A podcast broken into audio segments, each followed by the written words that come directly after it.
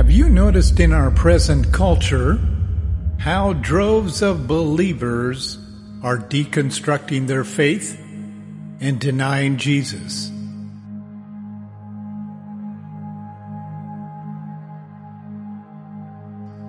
The Bible indicates that there will be a great apostasy during the end times.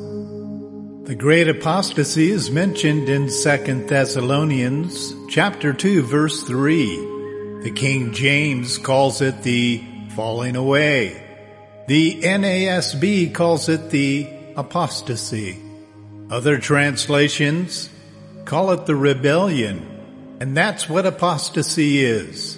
A rebellion. An abandonment of the truth and the modality of indwelling salvation, which is authentic Christianity hosting the Holy Spirit, living out the life of Christ through the believer.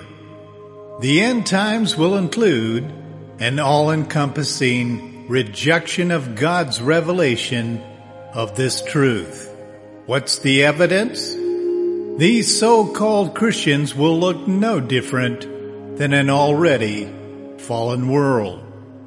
In 2 Thessalonians 2 verses 3 through 4, it says this, Let no one in any way deceive you, for it will not come unless the apostasy comes first.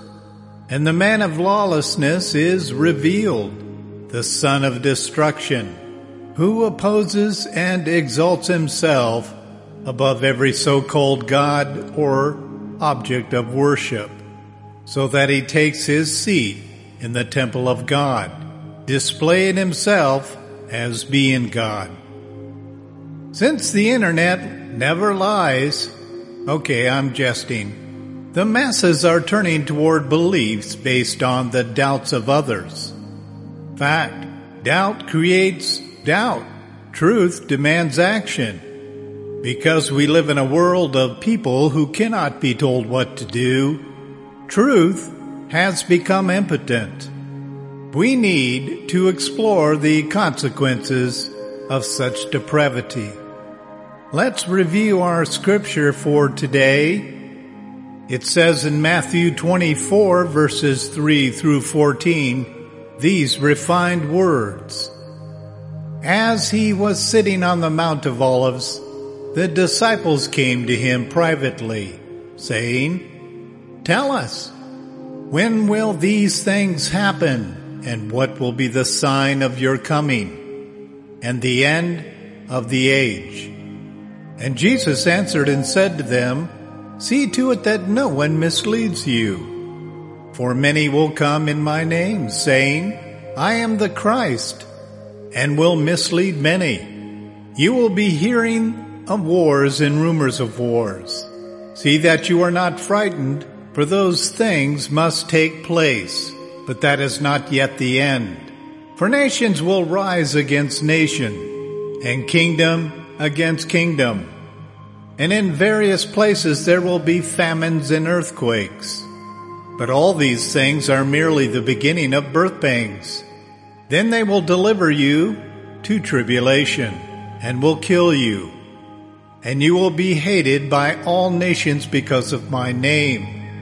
At that time many will fall away and will betray one another and hate one another. Many false prophets will rise and will mislead many because lawlessness is increased. Most people's love will grow cold. But the one who endures to the end, he will be saved. This gospel of the kingdom shall be preached in the whole world as a testimony to all the nations, and then the end will come. Take adequate time to study this passage. If truth, Jesus, resides in you, it will awaken your mortal soul.